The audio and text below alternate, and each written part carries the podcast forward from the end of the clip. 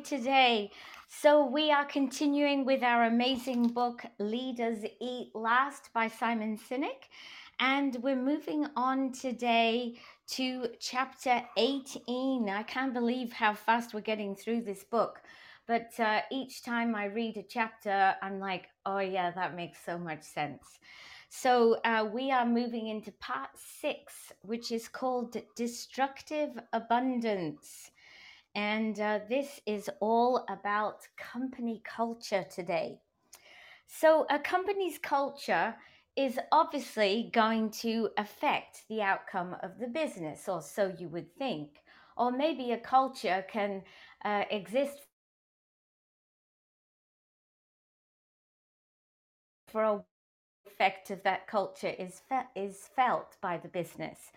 Um, in uh, um, the US, a famous finance company, Goldman Sachs, in uh, its history, and uh, it was around for a long time, uh, it had an attitude of long term greedy, which when I read that, I thought, oh, that's not a very nice attitude. But in fact, what they meant was they were, weren't in it for the short term thrust for the the kill at no cost. They were really in it for what was the best for the client for the company and they they basically build a reputation of being a strong caring company. They were even nicknamed the um, boy scouts. They, they include they they made sure that they had a partnership ship attitude, so they worked with people rather than against them. And it was considered to be a gold standard on Wall Street. And the selection to go to this company was not made necessarily on academic excellence, although they wanted uh, bright people, but they interviewed people and they wanted to know whether they would culturally fit. Like, were they going to be able to keep the standard of um, working together. Now, had that attitude continued, maybe uh, Goldman Sachs would not have the reputation it has today for a cutthroat business that nobody actually wants to have any dealings with, but has no choice. In the 1990s, many laws were changed regarding finance in the US, and in 1999, the company went public. And it was at this point that things started to change. They became bold and reckless. They started to interview people um, to join the company based on their uh, academic prowess and also based on their ability to get what they wanted. But unfortunately, get a room with a lot of people uh, you can imagine from the films we see on the TV that uh, nobody's really thinking about anybody else in the room. They're just thinking about themselves. It's a culture high on dopamine, and it became all about me. If I can get wealth, then that's what I want. If I can get wealth at the cost of the company, who cares? And so it was all centered around and continues at the moment to be centered around the individual and what they wanted. By 2010, that amazing Boy Scout reputation had turned into something more of are these people crooks? So they um, unfortunately, like Goldman's is a big example because they're a big company, but it was happening everywhere, um, not just at Goldman's. It was happening in many companies. And I, I was recalled of a, a thing that happened to me, in fact, because when I went, when I applied for university in 1976, oh, seems a long time ago now, but when I applied for university in 1976, I applied to the number one pharmacy school in the country. And this pharmacy school made sure it interviewed every single potential student. And when you received an offer from this university, you usually got an offer which was something like two E's. Now, in most universities, you were required to have three A levels. And for, for pharmacy, you are often required to have three B's or two A's and a B. But what Nottingham University did was they selected their students in the same way that Goldman used to select their employees. They wanted students that would fit with the culture, a culture that worked together to be innovative and creative. And so I was very lucky. Uh, I would have had the three B's, but by the skin of my teeth.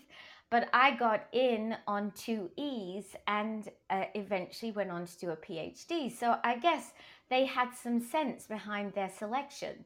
A few years after I left, they were they were not permitted to continue that standard. The government imposed on all universities that they had to um, uh, um, reward students who succeeded at A level. And, you know, I'm, I, know that they gave me a great opportunity, and I believe that that's a very short sighted um, way to approach things. So the cultures began to change. When, you know, when we belong to something, we might say, I'm Canadian, or maybe I'm a Marine, or I'm a Tupperware consultant. Um, and, you know, sometimes companies even don't talk about being, oh, I work for. They say, I'm a WestJetter.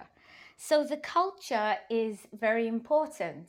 And we all know that um, if, we get a, if we're given a t shirt by a company that we don't really like them much, we wear it in bed, right? Or we wear it around the house, or we basically keep it hidden.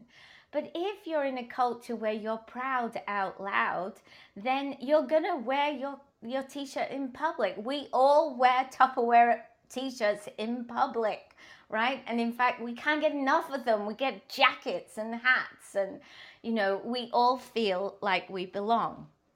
So, um, a famous philosopher Goethe said, You can easily judge the character of a man by how he treats those who can do nothing for him. And I was reminded so much of Maria when I read this. Because, sure, everybody will say to you, well, it's okay for Maria. She's at the top of the organization. Every, everything everybody does is going to help Maria in her business. True, but what they don't know is all, all the people she helps who are not in her business um, uh, all the people she encourages us to let in to our business so they can see what we're doing. She wants success to be shared.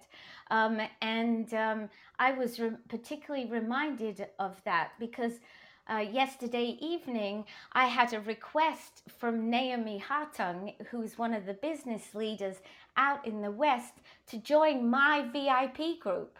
So, you know, if I had been a, I'm not wanting to share anything, I would have said, no way, she's not coming into my group. But, you know, I am adopting Maria's attitude that we are here to help and share everything that we had so everyone can have success. Um, more success breeds more success. So, in a company, a company that treats their people well will uh, be alive on oxytocin and serotonin. They're not in a dopamine driven um, uh, environment. Uh, but people who work in a company are not safe. They describe companies as ruthless, in it for themselves, no trust, no mutual respect, no accountability. And it's a cortisol rich environment. It runs on stress, it runs on people getting stomach ulcers. Um, it really is an, an environment that uh, people do not want to uh, work in. But the behavior of humans is significantly influenced by the environment that they are in. And that works for good and bad. So if you think about the US and the gun culture, because it's allowed, because it's encouraged, it continues, it grows. If you think about Nazi Germany, how people just went along with what was happening because that was the culture. In 2008, gunmen hit a Mumbai, um, hit um, Mumbai in India with a terrorist attack, and a lot of people were killed. Um, and it attacked these these gunmen attacked various areas. One of which was the Taj Mahal Hotel. Now, this hotel had been built up on a reputation of caring for their customer, uh, looking after their clients. When they did their selection process, uh, they didn't go to the first tier um, schools to recruit, they went to the second tier of schools because what they wanted was they wanted people who could work together, people who weren't in it for themselves, um, who would would work with the company philosophy. So when these gunmen hit Taj Mahal Motel, they, the employees did not run off and protect themselves. They actually stayed. People ran back into the building to uh, telephone operators to call clients to say get out or take cover or whatever it was they were saying. Um, and um, they managed to save a lot of lives.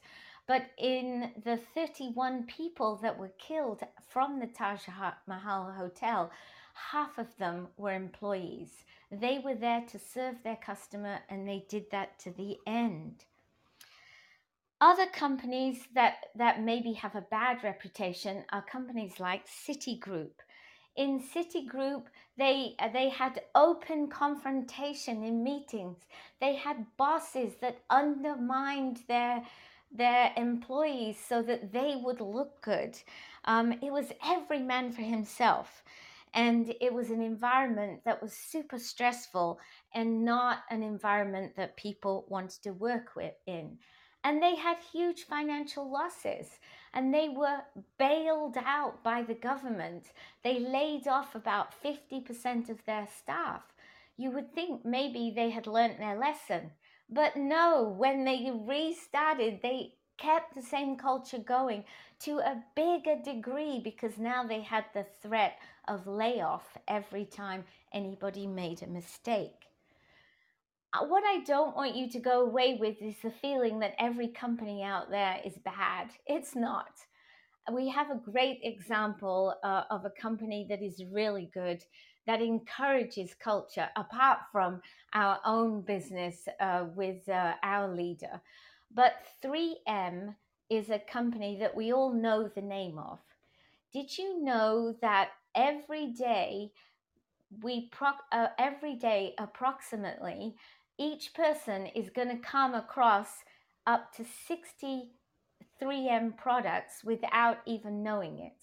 3M work in an environment of um, cooperation, of support, of um, accepting failure. In fact, you know the post its that we have? That came out of a failed experiment. The experiment was uh, led by somebody who was trying to, to produce a really strong adhesive. He ended up producing the weakest adhesive you could imagine. Well, now you can know what it is. Um, but um, and it was shelved. The project was shelved, but it wasn't written as a failure. It was written as an opportunity. And what do you know? A few years later, somebody was trying to think of a way that they could attach um, a note to a sheet of music paper, he remembered this failed super adhesive and they rebought it back, and that is how post its were born. So, when you're in a culture like that, of course, you're going to want to share ideas. You're going to be able to use other people's projects to develop your own it is an ours mentality rather than a mine mentality. People and their ideas are valued, and it's a collaborative environment. So, um, 3M currently have over 20,000 patents from ideas that have been introduced and maybe not um, all of them developed, and they continue to grow. Uh, they succeeded because they have a cultural, a corporate culture that encourages and rewards ideas and rewards the idea of people helping each other. So when you can work in a circle of safety, people perform above and beyond. When you can work in a circle of safety, creativity happens. And when you work in a circle of safety, innovation, both in relationships and in products, is the result. But to tell you a little bit more about the actual process and things involved, I'm going to pass you over to Marie Pierre. Thank you, Melanie. So yes, just before I start, I want to make sure that everyone shared the podcast this morning. So if you haven't shared, that's the time to do it. And if you already shared, thank you for sharing every morning because it's with your help that we can always grow our community that always level up. And we have that vision of building a thousand millionaire. And it's with your help every morning when you share that we can achieve that. So yes, just like Melanie uh, told us about, there's positive work culture and this negative work culture. But what is really the positive work culture? So simply put, a positive work culture is one that prioritizes the well-being of employee, offers support at all levels within the organization, and has policy in place that encourage respect, trust, empathy, and support. So in a study, they found that a positive work culture contains six elements. So number one, it's treating colleagues as friends, caring for them, and being interested in their well being. Number two is supporting colleagues and offering compassion and kindness in times of need. Number three is forgiving mistakes and not assigning blame. Number four is working to inspire each other. Number five, finding and emphasizing meaningful aspect of the work and number six is prioritizing trust, respect, gratitude, and integrity. So, all positive work culture will always contain those six elements and they will bring a lot of benefit for your work. So there's a multitude of studies that will demonstrate that a positive work culture directly lead to a better health for employee, reduce the turnover, increase loyalty, and promotes better job performance. So if you really want to know exactly what are the benefits of a positive work culture, there's a, four that we want to know a little bit more about. So number one benefit is an improved employee health. So there's a lot of study that have shown that positive social connection at work are crucial for the health of employee. When a person experiences a positive social connection within their workplace, they tend to have fewer illnesses, quicker recovery from injury, and are less likely to experience depression, better cognitive function, and overall, a better job performance. The number two benefit of a positive work culture is the reduced turnover.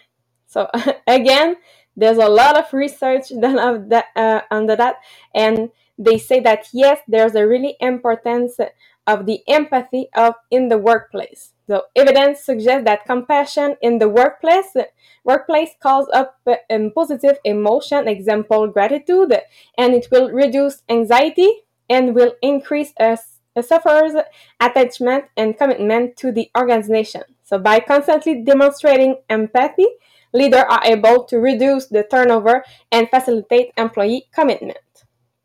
Number three benefit of a positive work culture, it will increase loyalty and reduce negative behavior.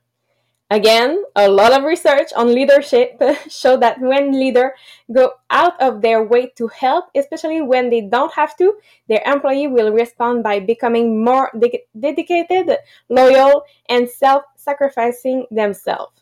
So a manager who is willing to go above and beyond can create a strong dynamic with their team, produce better results for the organization's goal, and improve the well-being of the people they lead. And not only does this behavior will increase loyalty, but the studies show that it increased positive behavior in employees, such as picking up shifts to help a teammate, while seeking increased responsibility and taking extra care to represent the company in a positive manner. And number four benefit of a positive workplace, it's better performance outcome. So the inconsistency of an organizational condition will show that when employees trust their leader and feel that their job is secure, they are more likely to experiment and cultivate innovation. So when an employee feel that they will be penalized for failing or even asking for help, they are going to rigidly stick to the prescribed behavior, even if those behaviors are out of date and not in the right fit for the project or inefficient. So compare with the people at a low trust company, people at high trust companies will report 74% less stress, 106% more energy at work, 50% higher productivity, 13% fewer sick days, 76% more engagement, 29% eh, more satisfaction with their lives, and 40% less burnout. So I think everyone can say, yes, we want a positive culture workplace. But yes, there's still some toxic work culture. So we want to know exactly what it is so we can avoid it at all costs. so toxic work culture is one that will contain a dis- dysfunctional behavior, drama, infighting, poor communication, power struggle, and low morale. So it also does not prioritize employee well-being through action and policies. So this can be present in our organization in a numbers of ways, with each toxic workplace having its own set of unique problems, but there are some common issues that the toxic workplace may experience. So there's five that a lot of them will uh, be in the um, common issue. So number one is low morale. So this isn't the Monday morning blues, but rather a chronic company-wide lack of enthusiasm. So studies show that negativity is contagious and that a negative environment can cause high performers to leave the organization at a rate 13 times higher than other employees. Number two, it's lack of clarity. So toxic workplace can dem- demonstrate a lack of clarity regarding the roles, the responsibility, the chain of command, and hierarchy. So this might be because of poor communication, power struggle, or dysfunctional management. So the end result is a workforce that doesn't know what they are supposed to be doing, how to do it, and who to turn to for help.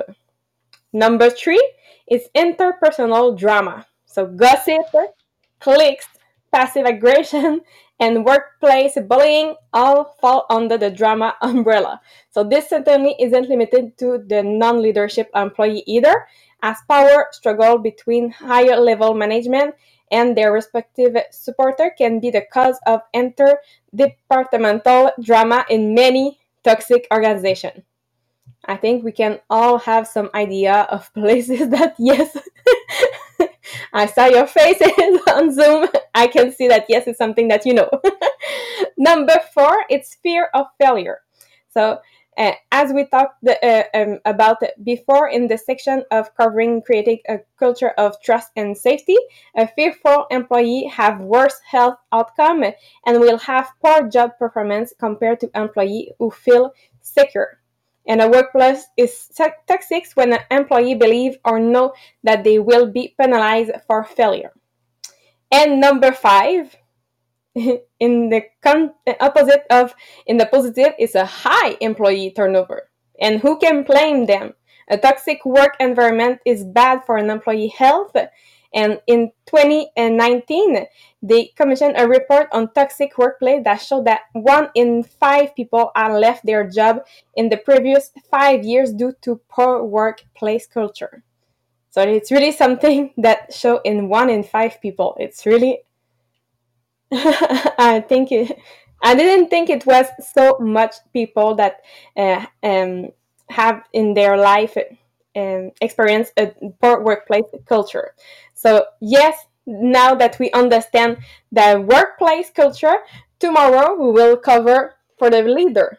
Because just like Melanie told a little bit before, it's not just the workplace culture, but it can be the leader culture that can be uh, really uh, bad or really good.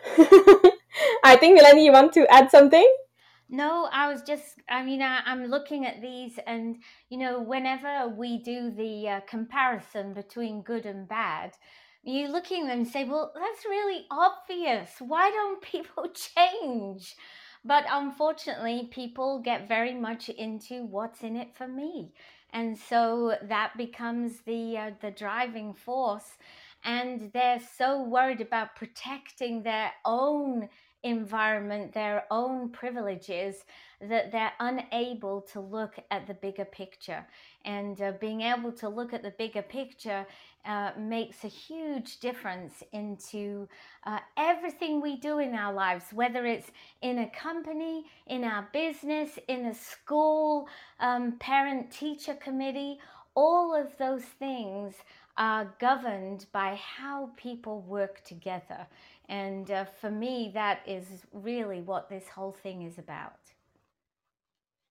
Thank you, Melanie. So, yes, it's really something that we want to know more about. So, tomorrow, be there because, yes, it's uh, the second part. It's the leadership lesson number two. So, that was the number one. tomorrow is uh, going to be the number two. So, now that we understand that, yes, it can be a workplace culture, but as a leader, you can create your own culture in within your team.